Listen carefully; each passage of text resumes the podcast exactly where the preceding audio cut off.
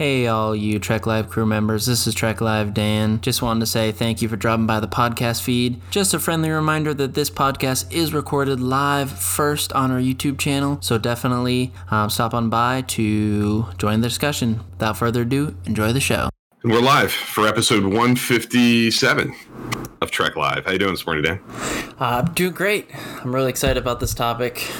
Excited to talk Star Trek this morning.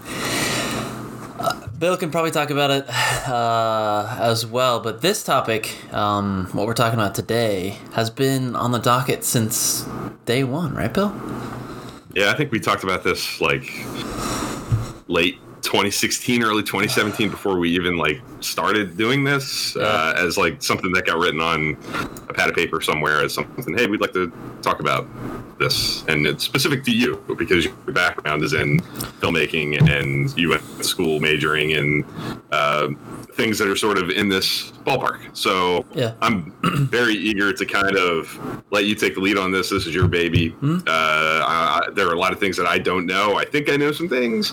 I love I, I love movies. I love uh, the production side of things, but I'd be lying if I said I had really any expertise at all in the more nitty gritty of you know the, the the visual effects side of things. Yeah. uh, in terms of like terminology what's what what's a practical effect what's a visual effect uh, what what kind of the what the criteria is for either or.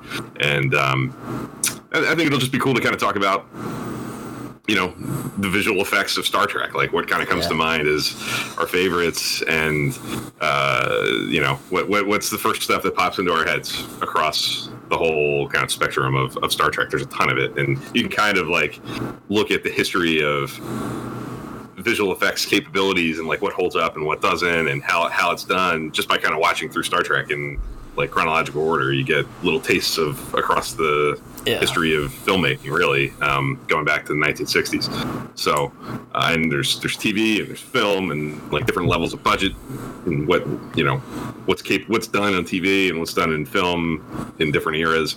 So a lot of things to kind of uncrack, and this might even be something we maybe double back to in the future Oh, to get more time. specific Yeah. or to like dive into more um, you know targeted po- points uh, or, or more specific topics related to this so this is sort of just an overview and our, our general thoughts right yeah. Yes. Yes. That's for sure. okay Yeah. cool Before but we, as we are one to do yeah let, let's let's let's do our rewatch recap. Let's talk about where we are in our Yeah. respective Star Trek rewatches.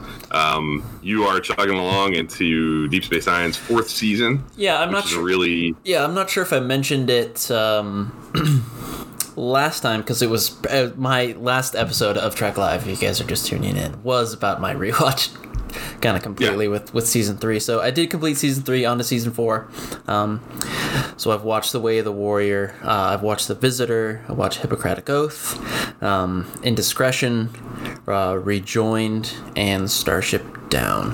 Uh, so Okay. a, a six run episode. I'm not sure if I mentioned those earlier three uh, last week. Because I think really briefly we talked we, we talked about them, but Okay. not not for long. Yeah, so so my last week or so uh, has been these three. Um, I, I uh, to be honest, I know it's coming, so um, it's just only I think gonna get better. Um, Indiscretion and Inrejoined um, are kind of maybe sh- a little bit more shakier, uh, middle of the road because it's- of what it's around, maybe. Um, but Starship Down, Down is such a such a classic episode, and I think we did. It was one of those episodes that we watched on Trek After Dark, so um, We did. got to throw it out that out there. But um, yeah, Deep Space Nine early uh, season four is just clicking on all cylinders. I think it's just um, very very good. Yeah, I really like all of these episodes. Really different different uh, levels for all of them. I, I really like Rejoined a lot. I think that's a really good Terry Farrell performance. Uh, some really uh, rich uh, exploration of some like basic things that would come to mind for like what is the the, the Trill experience like the shared ho- like the the you know the Yeah. what happens when you know, I, if I'm a host of a symbiont that's been around for a long time, and you have a symbiont that's been in you a long time, and we had a prior relationship, like, yeah, like, what does that do to you? Like, how, how how does what are the what are the practices? What are the what are the recommendations? What are the rules and guidelines as far as that goes? And I, I just I think it's it's such a like a basic question, and I, I think they do so much with exploring the difficulties of that and the, the hurdles that that would present. Um, from like a, a societal standpoint like what, what's allowed what's encouraged what's discouraged what's really not supposed to happen. And just like on, on the personal side of things like just on the really ground level for Jadzia and for that other character who of course immediately mine because I've seen the episode in a while uh, but Lenara Kahn I think is Yeah. her name uh, if I remember correctly. Okay, it popped into my head randomly. Yeah. as things tend to do with Star. Too many things like rattling around in my head. Um, but yeah, I, I really like Rejoined a lot. I think, and, and I think um, with Discovery season three and the Trill kind of being front and center again, it's it's a nice. Uh, even more important piece of the puzzle, like the Trill mythology, and now that that's even being further explored and more fleshed out, out the, the, the stuff in Forget Me Not and beyond with the Dira and Gray feels like an extension of this almost. Like this is a rejoined is about two prior two symbionts who had a relationship in prior hosts in years past. Yeah. Adira and Gray is exploring two people who were intimate before they were joined to the same Symbiote. Like, and they yeah. both have consequences and Yeah. challenges and things that are you know unexpected about those kinds of dynamics and they're, they're they're such natural things to explore with the Trill concept so I, I really like I like rejoined a lot Yeah. um I, I, I like I, I like that it's a struggle though. I like that um, Mm-hmm. it uh, it's like she's joined. Obviously, Jadzia is joined, but it's it's still like she's. There's been episodes in in the past season and in, in this season that it, it's a struggle to to be able to um, not act on or not just rely solely on, on one of the previous hosts' feelings. It's it's um it's it's tough to be a trill, a joint trill. I would say. Yeah. yes yeah. Yeah, I think I think it sells this idea that going back to the very beginning of Deep Space Nine and in episodes like Playing God, Mm-hmm. when Jadzia is dealing with that young initiate and trying to you know emphasize the difficulty level of this and that there are a lot of challenges with this and you can't just join anybody. You can't just pick somebody off the street and give them a tr- like there's a lot of training involved. Yeah. there's a lot of you know preparation. There's there, there, some people just don't have the constitution for it. Like it's not it's not going to work out for everybody. Uh, so i think episodes like rejoined are kind of really critical when when it comes to like putting that into motion and allowing the audience to see the challenges that come from having this and Blood Oath, Cyber Honey is in the room on, on YouTube and mentions Blood Oath kind of explores that idea as well. Absolutely. Oh, time. Um, Yeah. yeah, that same concept. So I think by this point we're getting into some really good. We have we've had some really strong episodes for Dax and uh, exploring her as a character in Trill and really fleshing out that culture. Mm-hmm. So. Yeah, I'm a fan. I really like that episode. Uh, that kiss, uh, you know, it seems kind of maybe standard now. It's Yeah. on TV a lot. That- that back in 1996, that was a big deal. I remember it. It was a big deal at the time. Um, yeah, I think it's really well performed, well directed. It's, it's sensitive. It's it's. It, I think it's a, it's a really good moment. Um, in, a really strong episode. Um, Yeah. it, it's it, I wouldn't say it's like way up there for me. It's not like in my top ten Deep Space Nine episodes, but it's in the upper quarter. I think. Yeah, but you got to think of what it's around as well. I mean, season four is just so loaded of with with great, It is. great, great episodes.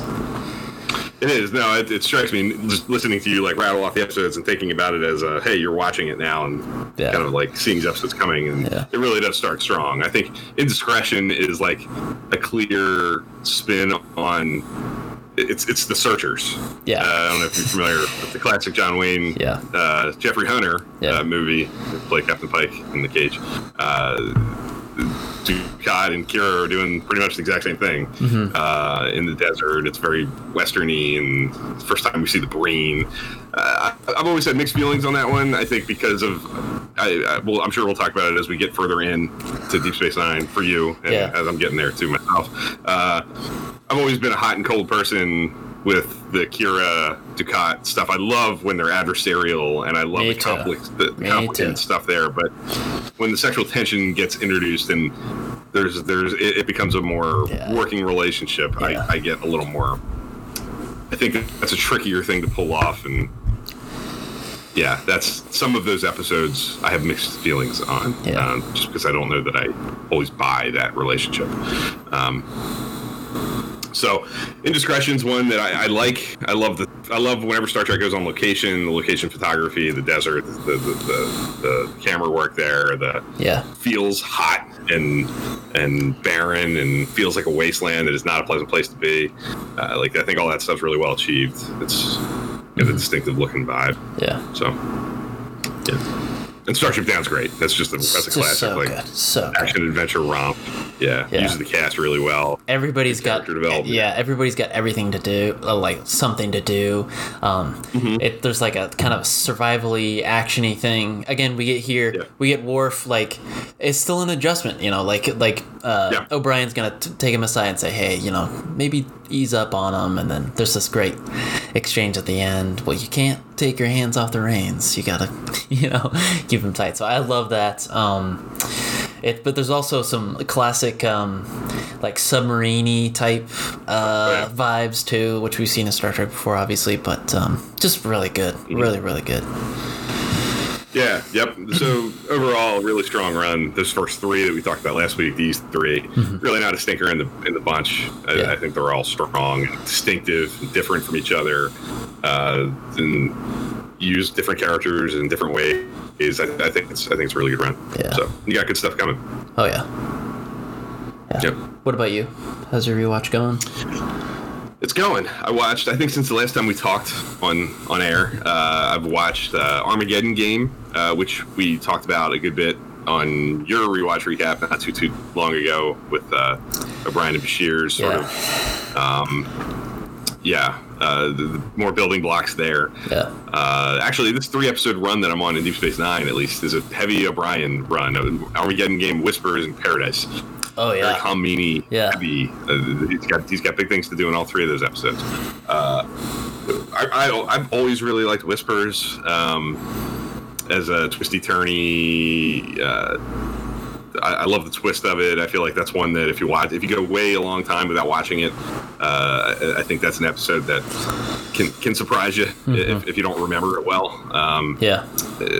and uh, yeah, I, I think Caleb mentioned in our Discord server that, that it, episodes like that that deal with like synthetic copies or, or artificial life forms play a little differently now with Picard having not too distant future like Yeah. bands on sta- like so there are new things to think about when you watch episodes like that. I totally agree with Caleb there, and um, yeah, I, I, I like that. I like the uniqueness of, of Whispers and Paradise. I think is like a classic Star Trek uh, kind of.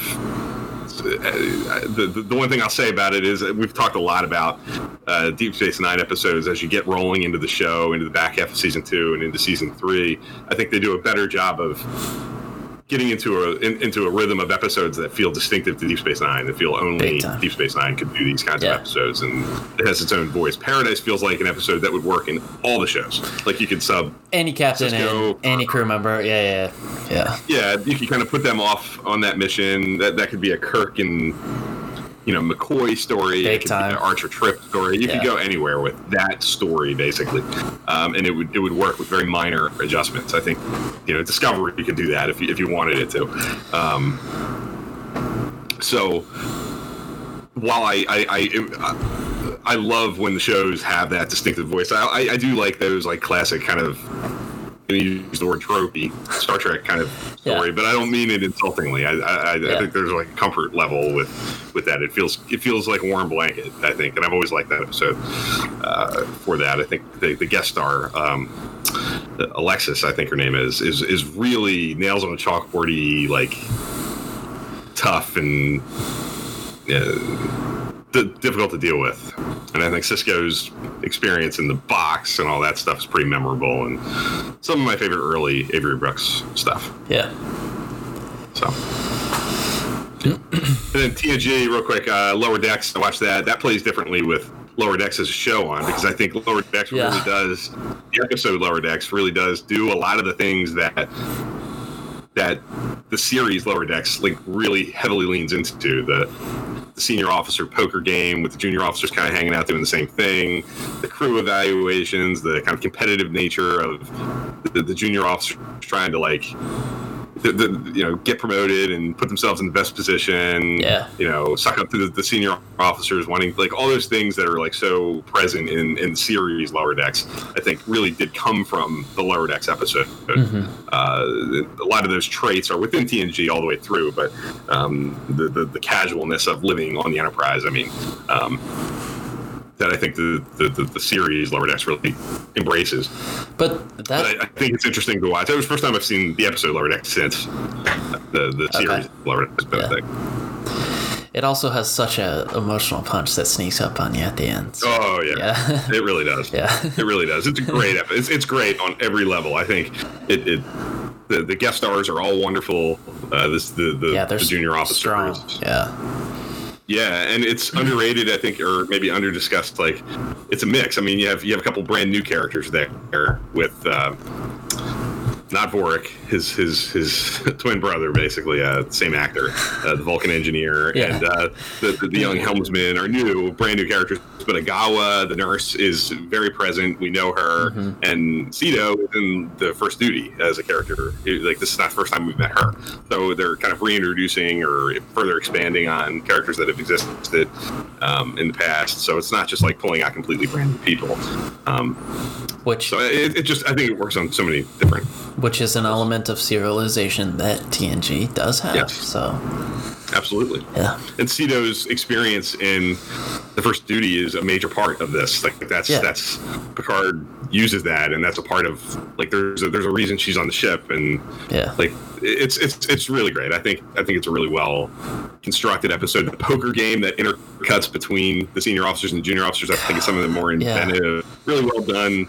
Uh, editing, the structure of it is is more uh, innovative than Star Trek: The Next Generation sometimes is on that level, Yeah. and I, I really enjoy that too. Yeah. Yeah. So, um, definitely the best TNG episode in a while, and uh, yeah, I've Sub Rosa. I watched that, which is really rough. Yikes. Of course. Uh, yeah. Uh, interesting episode for sure. Yeah. Uh, naturally, but uh, not not a favorite. Uh, but apparently, uh, people like it. My, my the poll that I currently have up of the four episodes, which of these four episodes is your favorite? Um, is Sub Rosa is among those four, and it's winning with a decent amount of votes. Wow. Just shocking. It's shocking to me. Shocking. So, if you're listening, save that poll. Go vote and uh, do the right thing. um, but I think that's that's good enough for our rewatch recap. We went longer than usual. Lots to talk about. Uh, Yeah. I love talking about these episodes, and Big we time. just cover an hour of talking about you know do that every everything week. we've watched. Yeah. But we could absolutely. Ian's in the room. Welcome, Ian. Love to see you here. Welcome in. Uh, talking about watching Star Stargate SG One. Hmm. Um, good stuff. Uh, do a little intro. What are you What are you most eager to talk about today? Uh, visual one. I'm most eager to try to le- at least educate uh, some people on terminology, some history. Um, I'll try to get some, some photos up as well. Um, but uh, uh, and after that, at the end of the day, I'd like to hear your guys' favorite like vis- visual effects shot. Um, one one that just comes to mind when you first think of visual effects.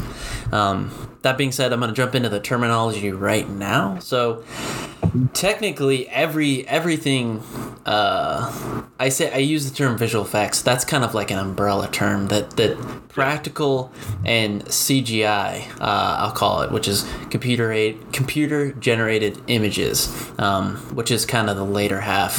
Uh, of um, Star Trek, Star Trek's history and techniques they use. Uh, those techniques kind of bounce around. Um, as you guys know, they, they start with the practical stuff. Um, uh, and then kind of move into that CGI range, uh, which is a combination of a couple things. Um, budget, uh, which we'll probably talk about, uh, we have talked about, um, and then just the technology in general, right? So, uh, the the practical um, uh, technique um, has been done like from Star Wars, like a bunch of a bunch of different. Um, um, not 2001. 2001 is it's it's franchises, movies, and things like that. So what practical is is like they would actually build the model. They would build it, and and um, it- they would use you know special lenses, and and it, they couldn't be too close, uh, but they couldn't be too far away to make it look so toy. So they had to have the right distance far away, um, and then it would be uh, behind it um, would be a green screen or a blue screen, uh, and they would just composite whatever they wanted behind it. Um, and the technology allowed that. So um, I have some personal preferences when it comes to um, the, the the style of visual effects that have been done. So. Um, I do prefer the practical side of things. I like the craftsmanship, the the attention to detail, detail that that they went into to putting into these mono, models to actually build them. And I think that uh, when you do that, it adds a sense of realism to it. Like when you look at it, you're like, man, I could just reach out and touch that, right? So Sure. um, I do love the practical stuff, but you know, once we started moving out of the practical stuff, um, you know, into TNG, they started to experiment with uh, CGI, which is computer computer generated images. Um, uh, with little things, um, you know, like the crystalline ent- entity and, and things like that, they started to kind of move it into kind of the forefront of um, their style because, uh, again, uh, budget, but there was some restraints, like I talked about, like with budget, because this is they got to do this on a weekly basis. Um, uh, but also practical is not cheap too. Um, so Right. the uh, Labor intensive, right? Time Yeah. consuming. big time. So, um, you know, moving into that TNG era, era Deep Space Nine, Voyager, they kind of went to CGI because of um, the technology was just getting better. So, um, I want to say that the last uh, hero ship that was built uh, for a model was, uh, in fact, Voyager. So, um, uh, and then later in the show, that it became a, a CGI model and things like that, and we kind of um, kind of went from there. Um, so yeah, that's kind of the progression, right? The TOS uh, era, they kind of started with um, uh, practical effects and things like that, uh, and then as as the movies went on, and then into uh, TNG, they started to sprinkle in um, the CGI stuff with the advancement in CGI. I mean, it was some of the stuff holds up, some of it doesn't. Um, I think they've done a good job of remastering some things, uh, especially with TOS. Um, so yeah, that was a big dump. um, Yeah. trying to think about some other things. Um, There's there's a lot Yeah. to talk about for I- sure. I mean, yeah.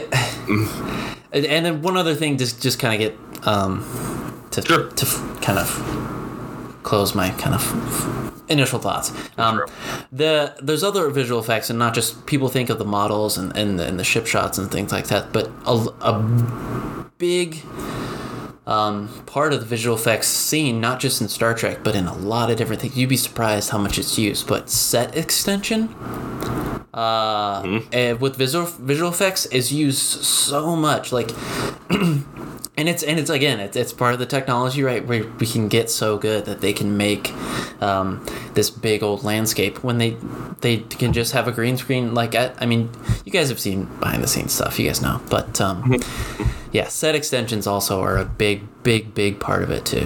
So Yeah, I feel like uh, when it comes to like set extensions and uh, one one of the things that pops into my mind that is I think obviously radically changed over the course of Star Trek's history is I think if you go back to obviously TOS, some of those early movies, early TNG, matte paintings were such a big Oh yeah, component. that's like, right. the You're planets, The, the establishing shots, the, Yeah. the, they, they would use them for set extensions. Um, and then I think, obviously, as you get deeper in later Deep Space Nine, Voyager, Enterprise, and beyond, it's all digitally created, you know, uh, stuff. Just the first thing that pops into my mind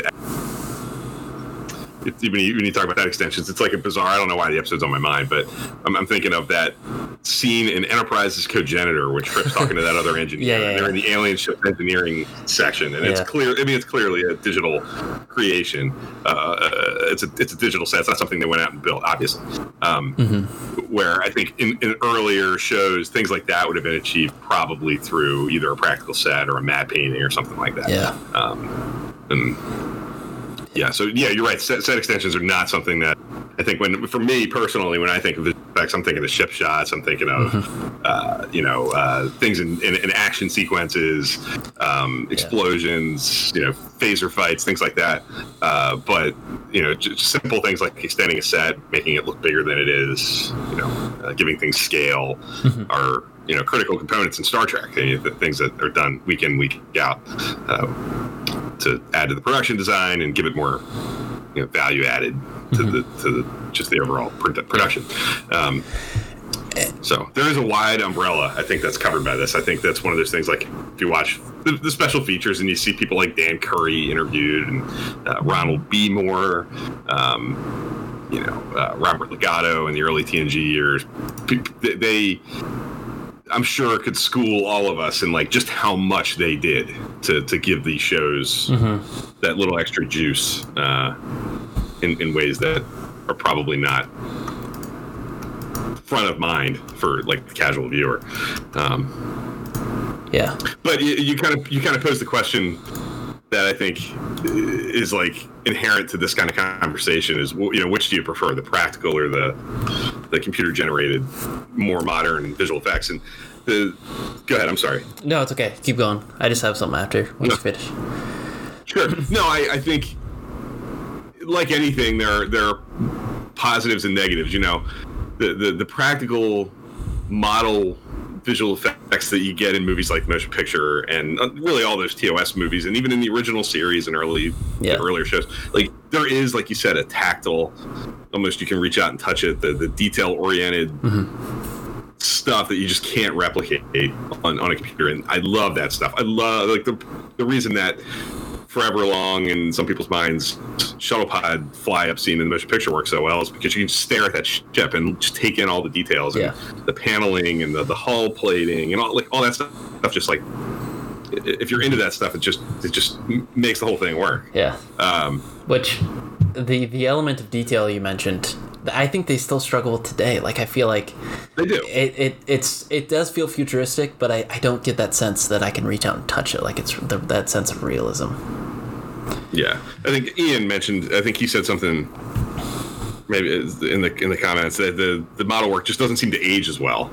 Uh, yeah, Ian said, "I'm amazed that some of the models and the practical effects tend not to date so much," and I, I would agree with that. I think one of the one of the things that you get with the computer generated stuff um, is it becomes locked in time. Like there are things in early Enterprise, especially all of Enterprise, that at the So time when I was watching that show contemporaneously when it was on being aired, it felt really cool. It was it was fresh and new. It was in line with what you know the, the upper echelon TV shows were producing on a visual effects level. These shows, these the Enterprise won Emmys for visual effects. They were nominated year in and year out. Like they, they were top of the line in 2001, 2002, 2003, uh, and beyond. So, But yeah, but but when you watch them 20 years later, here's I don't know that they hold up as well. here's the thing though. The a staple of science fiction in general is visual effects. Like it's it's Yes. pushing the boundary of, of of being like, wow, look at that. So even if the, the technology and, and isn't there, they're still trying to push the boundaries. They're trying to do like the, the cutting edge of what that is now. So I mean, I, I get that argument, like the especially with the Suliban and things like that. That's a big, Yep. just coming from just like just in my experience, that's that level of detail uh, is is really hard to get. Like I think they and they definitely nailed down the ship stuff, but I think when you start doing like um, especially with Gorn too, like the later Gorn stuff as well. Ian um, just CJ. that stuff again th- but that's that's them being ambitious that's them pushing the Yeah. the visual effect visual effects boundary further that's that's a staple of star trek that's what they've always done Oh yeah, no, for sure, absolutely. Uh, you know, going back to early TNG, I think there was some really ambitious stuff done in Conspiracy with that Oh, yeah. motion capture, those the the the little parasitic Yeah. aliens and Yeah. Remmick and his exploding head, all that stuff was really pushing the boundaries. I think of what TV shows could do in 1987 Yeah. uh, 1988. Uh, and you're right. I mean, they've always kind of pushed the envelope, uh, and and and the. the and it, I think it's just the nature of the beast. I think when you go back and watch anything from the 60s or the 1980s or whatever, whatever it is, it's going to age. I mean, it's just natural. I mean, things are going to progress. Our expectations are going to change, and what we're exposed to is going to going to going to change the way we look at things that came before. So no matter what they do, I think, and you know, when I watch Star Trek: The Motion Picture, I'm, I'm like my jaw drops sometimes at how well the, the model work holds up and how well some of those visuals have aged. But at the same time, like it is clearly a product of 1979. I mean, Yeah. these are You gotta remember. methods and, and, and, and, and practices and the way visual effects were done in the 1970s, and it's not the way it would be done now. So it still feels a product of its time. So I, I don't think there's any way to kind of avoid that. So you should, I would imagine, just kind of embrace it and. Yeah. Either way, it, it, it, that's what's going to happen. So there's no way out of kind of becoming a product of your time. Um, but I do, I do think yeah, if you put a phaser to my head and said, "Hey, what do you prefer, the the practical or the the computer generated?" I would I would always go with the practical, just because I, like you said, I admire the craftsmanship of it. I think there's something to be said for, you know, a model builder piecing together this thing and building it with their hands, as opposed to kind of sitting behind a computer desk and building a digital model, which I think is equally, I'm sure, difficult and there's there's there's tremendous technical achievement in Yeah. in, in every time they do that. Um, but yeah, I mean, I, I, I love the practical when they're able to do it. Yeah, it's it's it's it's really tough because at the same time, like I I do want that level of detail. I do want that level of realism, um, but also it's the CGI just opened up the door to be able to do way more stuff. Like you don't have to build uh, an actual model, and and it's it. We've seen in Star Trek before of them reusing it, but also, I mean, we can get diff- different ships, uh, alien ships, just um, great set extensions. Um, yeah, it just it really does. I know I, I I feel like I've been preaching the, um, you know, save the practical um, uh, style of, of visual effects, but um, uh, CGI just really really changed the game as far as what we can do. Yeah. Um, so I think I think the other thing that really kind of pushed, I'm sure, the desire to do some things with like one, one of the things that I, I'm sure makes CGI such a more attractive way to go from like a storytelling standpoint is there are inherent limitations to and so what I'm about to say, I don't, I don't want this to be taken the wrong way, but like, because I, I think the battle sequences in Star Trek II, The Wrath of Khan, are some of my favorite things in Star Trek's Yeah. history. Right? Like, they're some, they're really, really great. They're the, they, they're tense, they're scary, they feel impactful, mm-hmm. but they're really minimal when you think about like how little they were able Yeah. to do. These ships fly up to each other, they stop, they fire phasers at each other, and then they go away. Mm-hmm. When you compare that to what, say, Star Trek Nemesis did, with the ships flying all over the place and using invasive maneuvers and showing all these things that the ships are able to do Yeah. and they're, they're aerodynamic and able to move and mm-hmm. you know they're, they're barrel rolling and you know there's all kinds of things that you're just not going to do with these gigantic expensive models that can only Yeah. move so fast and the camera has to like you said be positioned in just the right way and Yeah. you can't move the camera a certain Yeah. speed or the, the the the limitations that are generated by that now you know, there's something to be said. And I'm sure there's a debate there about what what the more effective space battle is. Is it Star Trek II with the minimal submarine, slow crawling ships that that, that, that draw I think it fits the, attention and fits build all those things? the, the, The theme of that movie. Yeah, fits the theme. Yeah. Yeah. Yeah, it, it feels at, at home in that movie, and it feels, you know, maybe it's all like in a package deal of it's a product of its time. It's 1982. That's what you would expect. Blah blah blah. Yeah. Where Nemesis is 2002 and I- CG is like Yeah, I, I have a headcanon fix. I think the battle techniques have, have changed, um, Sure. uh, along with the technology of the ships and things like that. So that's that's how I kind of headcan and fix it as well.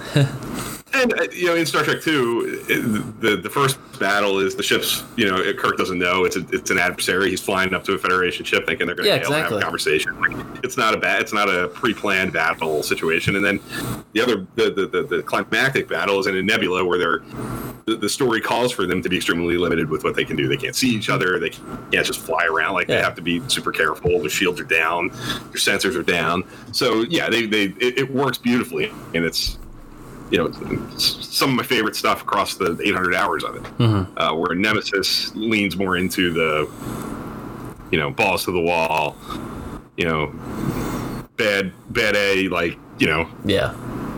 space battle stuff.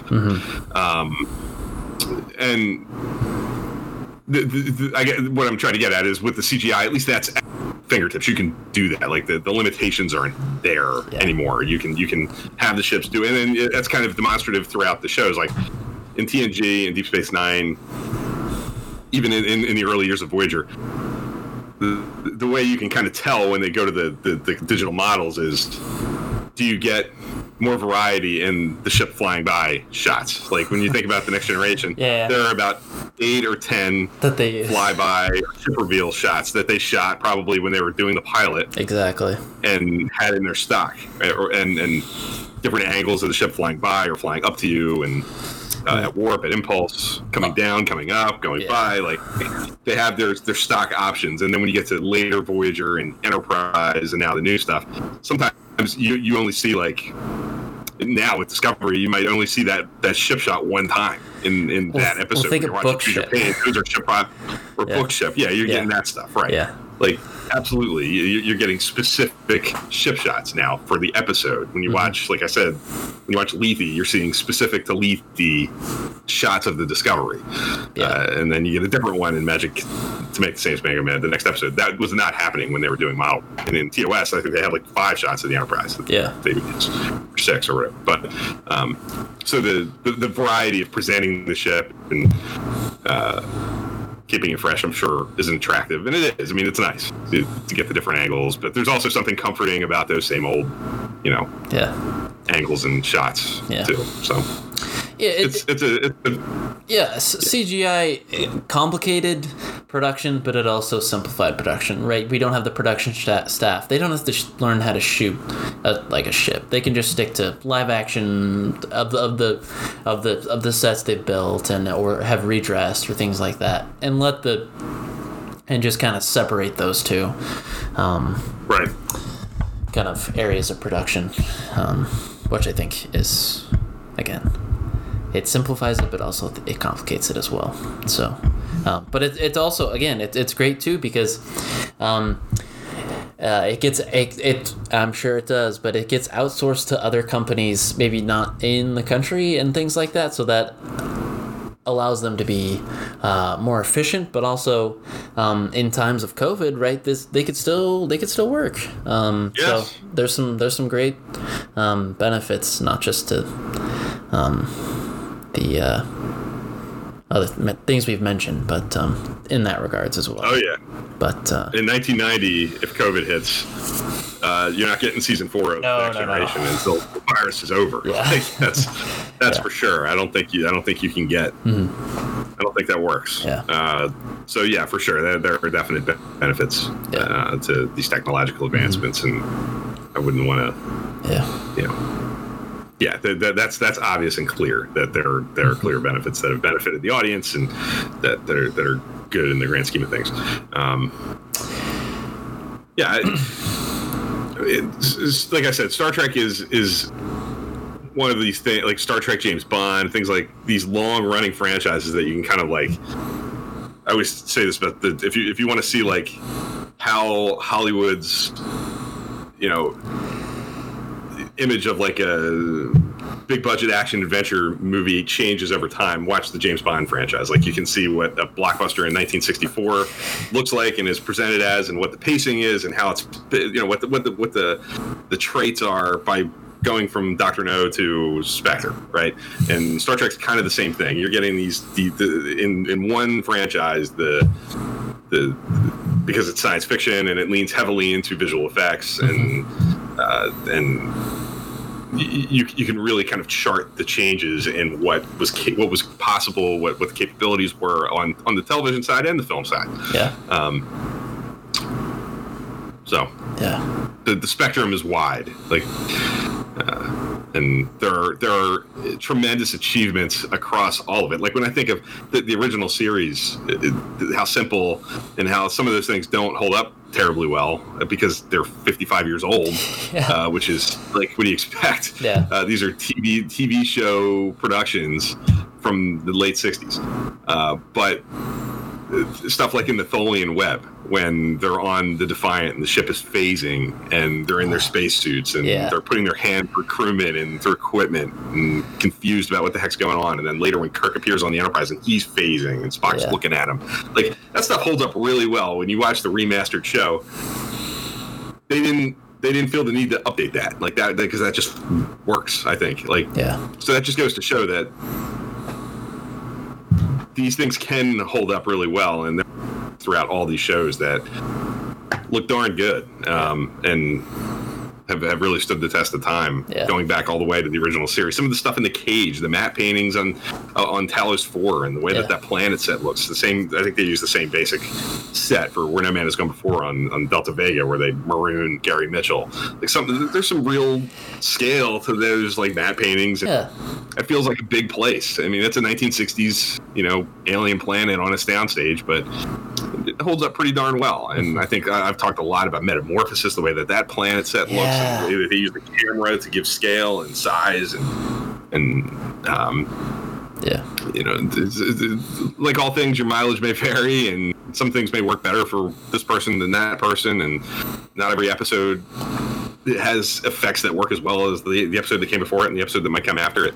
Um, but you'll find examples of really tremendous work uh, for the time and that has stood the test of time from TOS all the way through Yeah.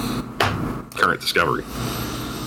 Yeah, you guys got to remember that this this was this this is an art form. This is a craft. These people work so hard, Yeah. and so I just want you guys to have a little bit of perspective, right? They they have they didn't have we have more powerful like a computer in, in our phone than they had back then. They had we had better cameras than we have on our phone now than they had back then. So when um, you quote like "Devil in the Dark" with with stuff like that, and and and the practical things of that nature, like just just remember, just put yourself.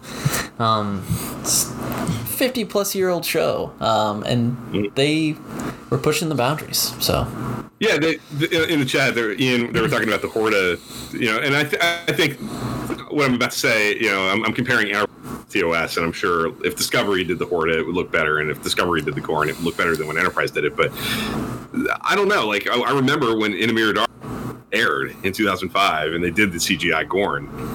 Thinking, you know, people have laughed at the, the, the suit Gorn from Arena, and it's campy and silly yeah but finding myself wishing for it in 2005 man I, think that's better.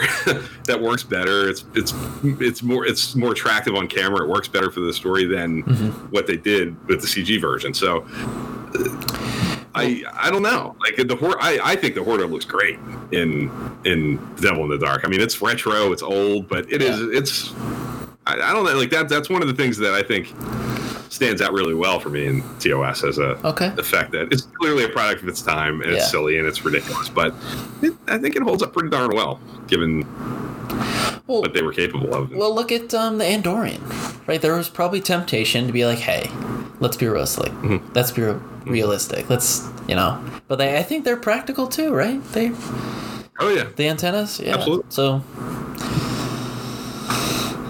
absolutely.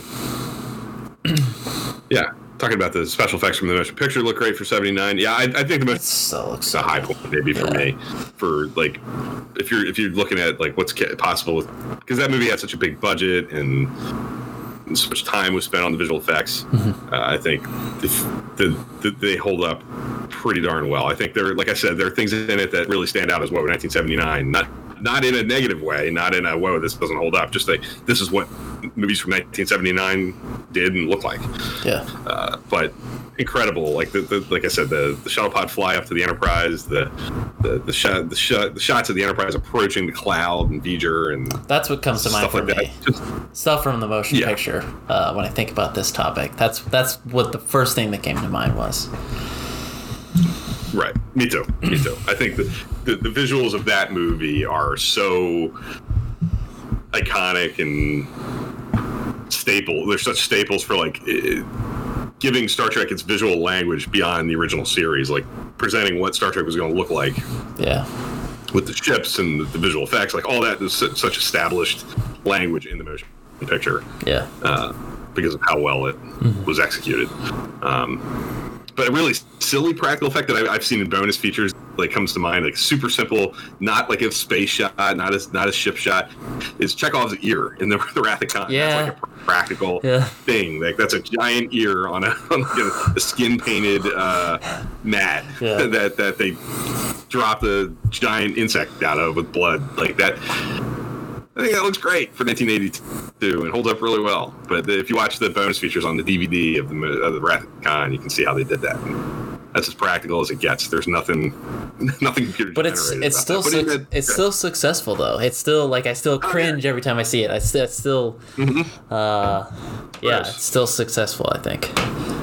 very much so. But in that same movie, uh, the, the Wrath of Khan, I think, is is kind of credited for using some of the first CGI, that Genesis video of Yeah. showing what the Genesis torpedo is.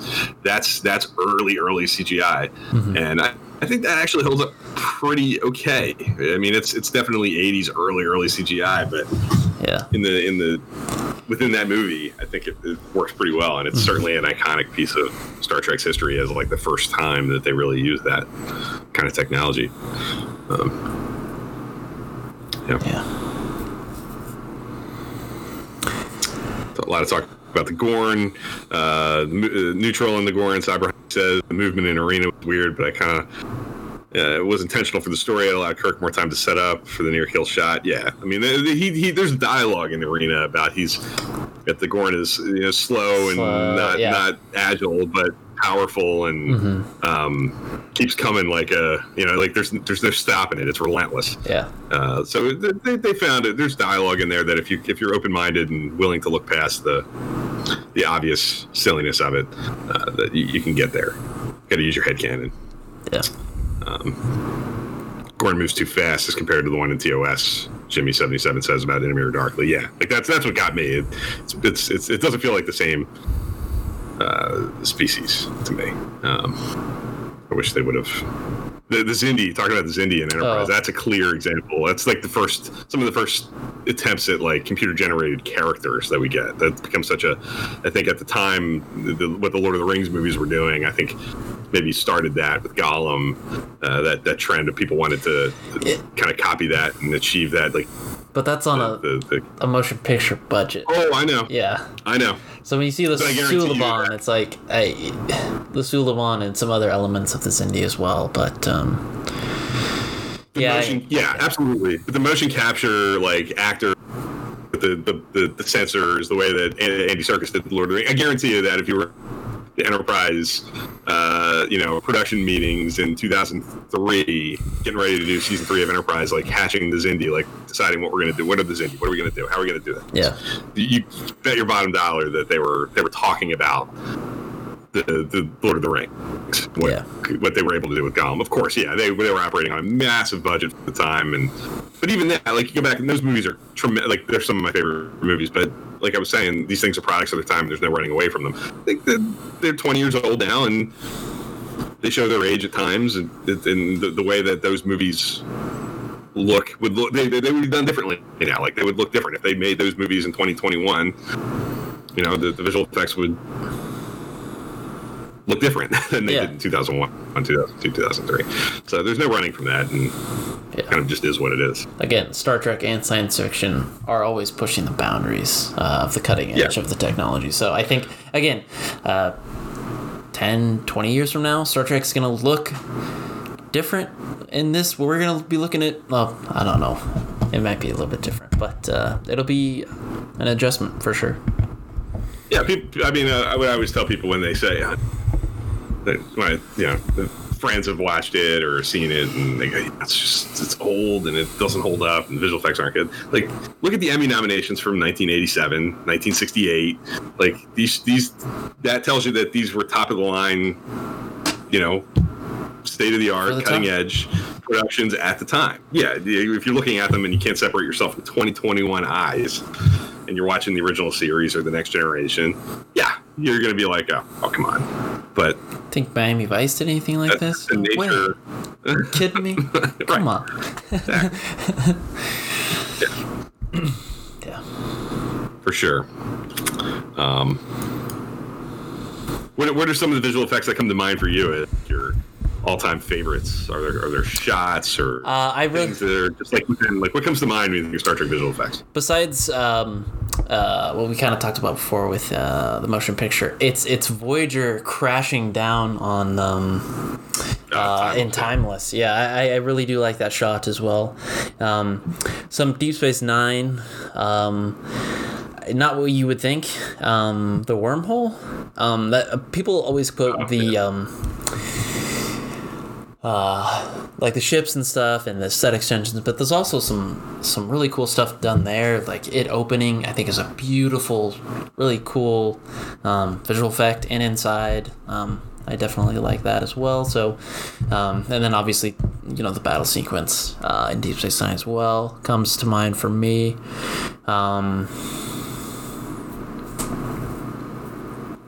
yeah, I think that initially those are the ones. I mean, we could t- we could definitely talk about stuff that, um, in the newer stuff, the newer stuff. Uh, you know, especially when you. Uh, there's some really cool stuff in Beyond, I think, that's kind of refreshing a little bit um, w- with the worker bees and things like that. That's really cool. But again, we got that's a, a you know a blockbuster budget, so of course they're gonna they're gonna yeah the, the Yorktown too. Oh, then when they're going through it, you can see the ship is just like that's that's cool. I wish we could take that uh, and switch. Like, let's take the motion picture audience out out of the time and then show them the Yorktown footage. That would they would lose their minds. Uh, it's uh, it's awesome. Yeah. Uh, yeah, no, I, the timeless, uh, the crash sequence there blew my mind in 1998. That's amazing. I think that holds up. I think those uh, those images of the ship coming down and literally hitting the ice and like bouncing off, and Yeah, th- that, that stuff is really, really tremendous. And some of the some of the some of my favorite mm-hmm. visual effects stuff in, in Trek. I, I, I feel I can f- I they do a good job of feeling the weight, like hitting it really Yeah. hard. Like I feel like Yeah, oh yeah. a lot of when you a shuttle or, or crash will be inside with the crew and it Just being like nice and yeah but this is just like you can feel the weight of it just like Bang. smacks sorry Well, I think- I think, like- out there You, yeah you always hear uh, you always hear like visual effects artists and people who work on the show, like on the production side, production designers, cinematographers. They always talk about like their work has to like all be in service of the story. Like they, they think about the way the script's written, things that are in the script, things like lines of dialog and trying to like uh, trying to enhance what's written on the page through whatever their craft is.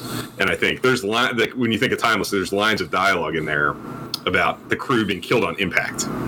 And I feel like that that feeling of bang, the ship just Yeah. slamming into the ice, like that sells that. Like they the, the minute they hit that ice, they're they're dead. Everybody on Yeah. that ship's dead. Yeah. Like the, there's just no surviving that, and that feels impactful, uh, literally, when the ship crashes. So um, that's an example of I think the visual effects being completely in tune with what's on the page and the the, the groundwork of the, the the story in the episode.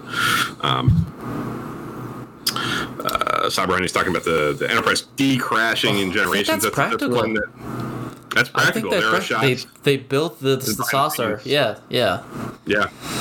And uh like a miniature forest and like shot it outside in natural Mm-hmm. sunlight and, and that, that that's translated well. I think that that that, That holds stuff's up. really yeah really holds up. I think some of those late like early 90s movies actually like I think what works there is like that's the end of model work really being the The- the, the, The peak. That's- of, yeah. yeah, I feel like Star Trek Six, the battle with the Enterprise and the Excelsior and the Bird of Prey, the, that shot of the torpedo coming up and Yeah. blowing through the primary hull of the Enterprise A, like, and a lot that, that entire battle sequence and Generations with Bird of Prey and the Enterprise D crashing, the mm-hmm. Enterprise B and the Nexus, like the way that that kind of uses the model work at its peak, I think. Is, is some of my favorite stuff. It just feels so real and tactile, and Yeah. the, y- y- there's computer generated elements there as well. But it's Oh yeah. they're, they're still using the models. Um, feels labor intensive and detailed and big and to scale. Like it's just, I, I love all that stuff. Th- Those, those movies feature a lot of my favorite uh, visuals for Yeah. sure. Um, for me though, I, when, when I think of Star Trek visuals, pops to my mind is the uh, stealing the Enterprise from Star Trek Three out of space dock. I think the the again kind of like Star Trek Two, like the slow movement, the score, everything about it, but like just, just Yeah. the, the, the, the the shots of the Enterprise like literally backing out. Of, Yeah. of space dock with the, the the detail of the inner wall of the space dock and the Excelsior off in the distance, kind of coming at it too. Um, th- th- that that's a memorable uh, thing for me. Um, Yeah. like I mentioned, I, I the, the, the stuff in the Tholian web really holds up for me. Yeah. You know, the the, the, the, The yeah. the the stuff on the on the Defiant and Kirk appearing on the bridge of the Enterprise, phasing out, yeah. uh, is is really really strong stuff for the time, and I think it holds up really well. Conspiracy, another one that um, that comes to mind. Um, there's a shot in Enterprise, the the council at the end of season three with the the sphere kind of coming at the camera with the fleet behind it. and Yeah.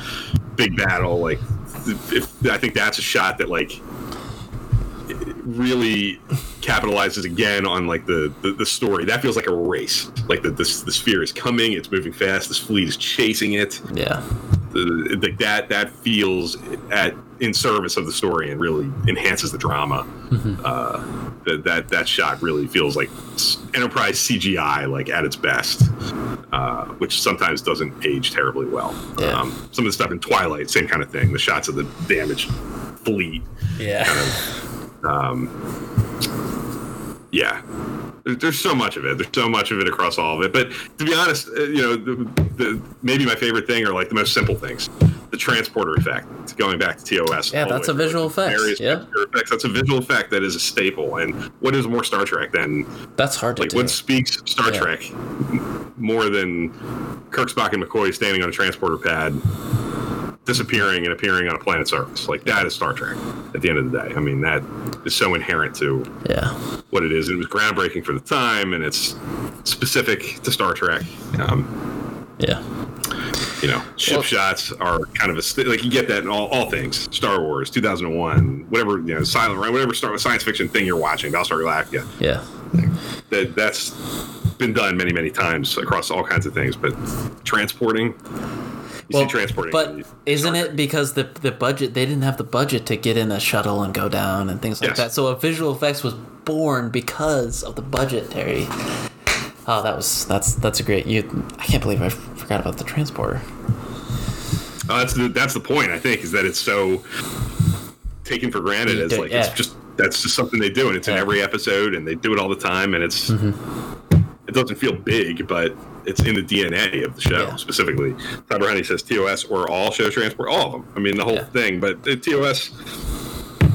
Like I said, that was that. I'm sure it was groundbreaking at the time because it wasn't something that was just done willy nilly. I mean, Mm-hmm. Lost in Space had ship shots of, you know, I think I think the Enterprise and the original series even be remastered holds up better than a lot of stuff in Lost in Space. But that wasn't like a brand new idea. Like that was that, that was done in movies and in TV for for for years before the original series came along. Yeah. But standing on a transporter pad and appearing on a planet surface was, you know, something that at least I think is unique to Star Trek and Yeah. holds up pretty darn well. Um, We got one more for me. Sorry, this just came to mind. Uh, Trials and Tribulations. Uh, Oh yeah. that stuff, but also the use of um, uh, you know how they have like two like they, they'll have two people like the same like they'll have the actors like the same. Uh, I don't know. Like it, it's just it's just really good. Like with trials and tribulations, we get um, uh, like the modern stuff layered into uh, old stuff, which is is great. Um, but I like the fact when we get to see like they use the um, like it'll be the same actor on the same shot. Like the they'll be able to like cut in into that, um, which is cool. Which we've seen before with uh, a bunch of episodes. That makes sense. Yeah, no, I think. Yeah. Oh no, that's a that's a huge achievement. I think uh, that that that's certainly a uh, that's the Forrest Gump effect. That's where that came from. That Forrest Yeah, Gump came along and did the inserting Tom Hanks with JFK and into all these historical events. That's where the inspiration for Trials and Tribulations came from, and they executed that perfectly. I think that that whole, that's really great how well that. Was up. Yeah. You talk about like digital set extensions and putting actors in like they didn't rebuild the bridge of the Enterprise for No, that. They did an no, Enterprise no. for In a Mirror Darkly. Yeah. But the same thing in Relics uh, when when Scotty's in the holodeck on the Enterprise D on, on the bridge of the Enterprise. If you go back and you watch like bonus features of that, they, they built like a teeny little like Scotty's console uh, in the engine like the engineering station Yeah. and the turbo lift. Like there's there's a teeny little piece of the Enterprise bridge with um, the helm station too. Like there's a it's it's a teeny little thing, and the rest of it was done with digital effects, uh, d- digital set extensions. So there are um, really interesting examples all through uh, history uh, with with things like that too. Um, but Trials and Tribulations for sure, I feel like is the uh, crowning jewel of Yeah. you know that kind of work. Yeah, Cyber Cyber Honey's mentioning uh, Odo. Yeah, that's that's another thing. Like this, we got a shapeshifter now. Oh yeah, That's Odo is a. This whole yeah, that was groundbreaking Yeah. for the time. Yeah, absolutely. I, that's one I think you can kind of chart the improvement that I think. I think it's effective all the way. It, it, it's it's such a staple of that show, but they, they got really good at it. I think too uh, with Yeah. those shapeshifter effects Yeah. uh, through the seven years. Uh, the, I think they really honed that skill, and Mm-hmm. you can see that's one of the things that like from season one to season seven, you can see the the uh, evolution. yeah the evolution of the effect. Good, Yeah. good call. That's a good way to put it. Yeah. Yeah. We'll definitely have to have a, a part two for, for this because I there's some things that's coming to mind now, uh, but I'll definitely save that for uh, another time because I love love love love talking about visual effects. Absolutely. Yeah, there is there is so much to talk about. Show and uh, you know really look at screen grabs and uh, cli like clips are difficult to do on YouTube for sure. But like there, there are so many ways you can talk about the visual effects of Star Trek, and uh, there, there's so much of it. Um, Cyber Honey mentioned the opening credits to In a Mirror Darkly. Yes, there's a lot of cool stuff in that. Um, yeah, really, really great. Um, you could go on forever for sure. You can. Yeah.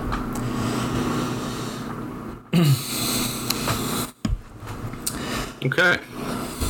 Yeah. I think that'll about do it for this week. Um, Thank everybody for watching live. We have Jimmy seventy sevens here in the Facebook or not Facebook in the YouTube, YouTube. Uh, live stream. Um, we had some people popping in and out. I see Rob was in uh, for the Periscope. Um, at least popped in.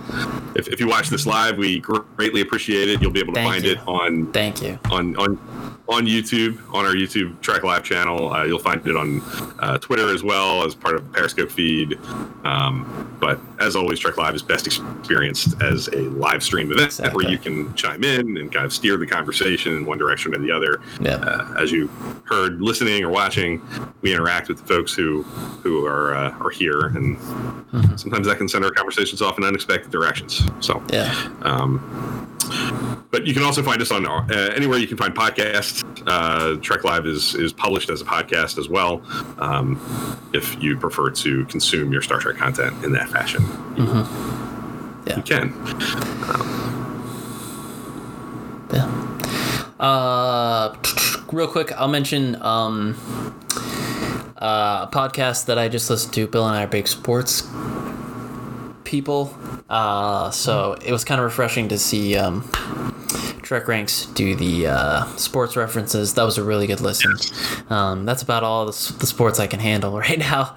Um, but uh, yeah, um, moving forward, definitely if you guys have any recommendations, um, I'm trying to move out of the sports stuff.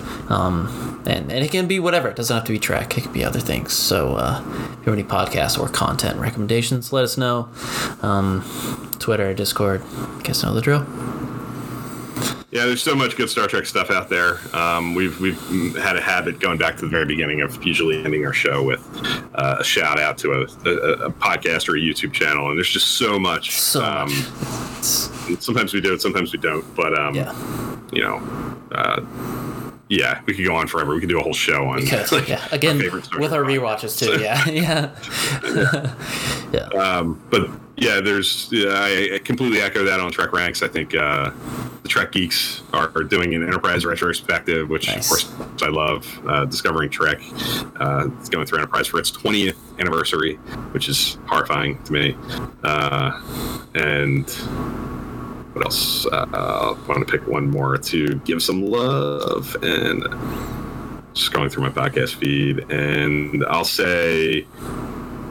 A weekly Trek is a great one, especially Oh, yeah. these days Oh yeah. new episodes to dissect if you want to keep up with you know what's going on in the world of Trek things that are coming tidbits of news it's sometimes difficult to sort out like what's a rumor there's always clickbaity stuff appearing on facebook pages and not the most uh, reliable places to get your star trek news if you want really reliable you know you know well sourced or just like what's actual confirmed happening stuff uh, check out a weekly trek on uh, the tricorder transmissions network uh, published by alex perry it's a good good source for star trek news Yeah.